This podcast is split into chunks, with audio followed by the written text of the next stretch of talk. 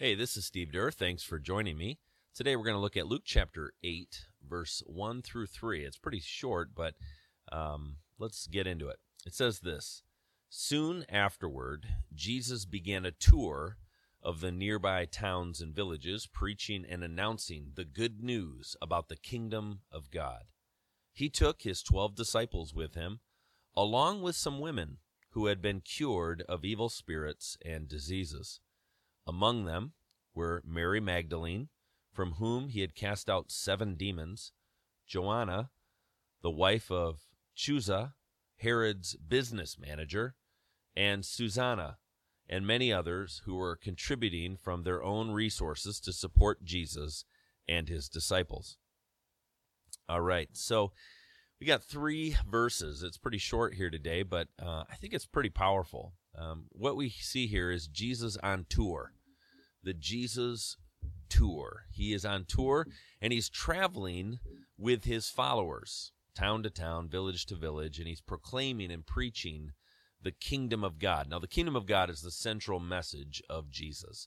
It's the announcement that within Jesus, in Jesus, the King, Israel's promised King, has come, and he's going to set the world right.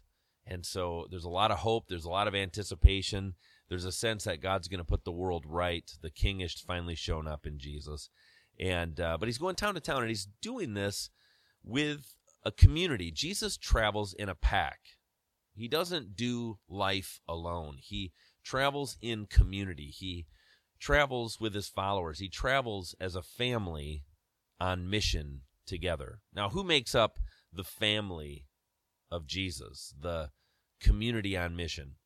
Well, we see that his twelve disciples are with him. These are men that Jesus has selected out of a large group of followers, people who were interested in him. And he selected twelve of them to be apostles, to be witnesses to everything he did, to be with him night and day. And so these twelve men were with him, and we hear about them quite often in the Bible.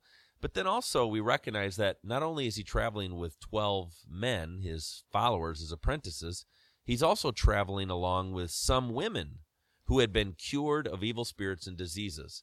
And there are women, at least three mentioned by name, uh, and then there are many others, it says, who were following and going with Jesus, traveling with Jesus. These are women who had been healed, women who had been changed, women whose lives had been transformed because they encountered Jesus. They were set free of disease. They were set free of demonic uh, oppression. And so these women have been changed, and now they're traveling around with Jesus. Now, this is shocking. I mean, we read this, and we have a real, you know, uh, hopefully an equal society, or moving toward that, where women are seen as equal to men. Uh, back then, that wasn't the case. Uh, and so, uh, you know, sometimes back in the day, in those days, women who had means, women who had resources, could serve as a patron or supporter Uh, of a religious teacher. And so you could have them sponsor, you know, a teacher, a religious teacher. Um, but often women would not travel with a male teacher. They would stay home. They would open up their home to a traveling teacher, but not necessarily follow along and be one of the disciples and apprentices learning from the teacher from town to town. That was scandalous. The idea that women were following Jesus in this way was very scandalous. Um, and people would assume the worst, unfortunately. Uh, so Jesus was very countercultural. He was advancing the status of women in a culture that kept women out of sight, uh, kept women uh, down, and um, you know, out of the religious training. There were women who would at times become like rabbis, but it was not common. What was common were the men to do it and the women to support it. But here's Jesus with a family on mission, and his family includes his twelve male disciples and a group of women. Now, one of the women is Mary Magdalene. Uh, she had uh, seven demons cast out of her. She is such a close follower of Jesus that she is there not only at the death of Jesus on the cross when the other disciples deserted, uh, but she's also there at the resurrection and the first witness to the resurrection. Um, then you have Joanna, the wife of Chuza, Herod's business manager. This is a woman probably with quite a few resources. Her husband worked for arch enemy number one for the community, Herod, who had put John the Baptist in jail, Herod, who would later try to get at Jesus. But this woman, with quite a few means, probably well-to-do, supported Jesus and his ministry and followed him around. Susanna, another woman who had experienced life change, and then many others who were contributing from their own resources. Here's the point. These women had been changed. These women had been transformed. These women, these women had been healed.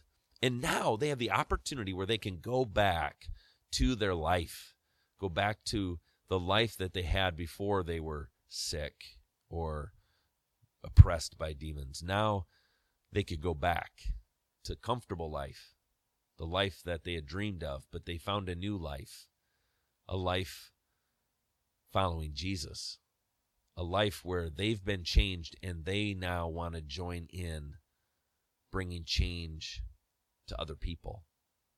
I love this. I love the story of when someone's life is so transformed that they then begin to live their life, not only for themselves, they live their life for Jesus. And that's what these women are doing. And so Jesus was certainly countercultural in advancing the status of women. We get that. In that culture, these were people, women were people that, you know, you wouldn't assume God would use in this way. But he powerfully used women in the story of Jesus. And so here's kind of a thought or a question for us today. Have you been changed? Have you been changed by God? Have you been changed through a relationship with him? If not, I encourage you just to stop whatever you're doing right now and say, God, I need you. Change me. I want to follow you. But if you've been changed, if you've said yes to Jesus, how are you going about bringing change to others? Are you leaning into your relationship with God? Are you following Jesus in such a way that your life and what you do, what you say, how you live, is seeking to bring about change and blessing to others? And then the other question is, Uh, this idea of who can God use. Maybe you feel like God can never use you. People around you say, well, you're kind of out of bounds. You're someone God couldn't use. Maybe you feel like you don't know the Bible enough. Maybe you feel like you, uh, you know, you're not good enough. You don't know enough. Maybe other people have told you God couldn't use someone like you. You could. Maybe you see someone that God uses and you think, I can never do that. But this story for me encourages me, because here's this group of women who deeply impacted Jesus' life, the life of his other followers, these women who traveled with Jesus and helped proclaim the good news of the kingdom of God. They were people that the rest of the culture looked at and said, I don't know if you can be used. And yet, here they are mentioned in the very story of Jesus, following in his footsteps. And so today, do you feel like God can't use you? I'm here to tell you that that's wrong. The story of Jesus is a story that he can take anybody, male, female, no matter what ethnicity you are, no matter how much you know Scripture, no matter how soon or long, how recent or long you've been a follower of Jesus, he can and will and desires to use you. Because it's not up to you, it's him doing it through you. And so today, what's God saying to you? And what are you going to do about it? Let's pray. God, we thank you for the way that you love us. We thank you for the way that you invite us into life and how you change us, thanks to Jesus, through the power of your Holy Spirit. And so, God, change us, transform us, make us new. And then I pray that, God, you would show us where we can join you in your work, wherever we're at today. And remind us that every single one of us who choose to follow you can be used by you. Fill us with that courage and encouragement today, and give us an opportunity to live it out. In Jesus' name, amen. Hey, have a great day.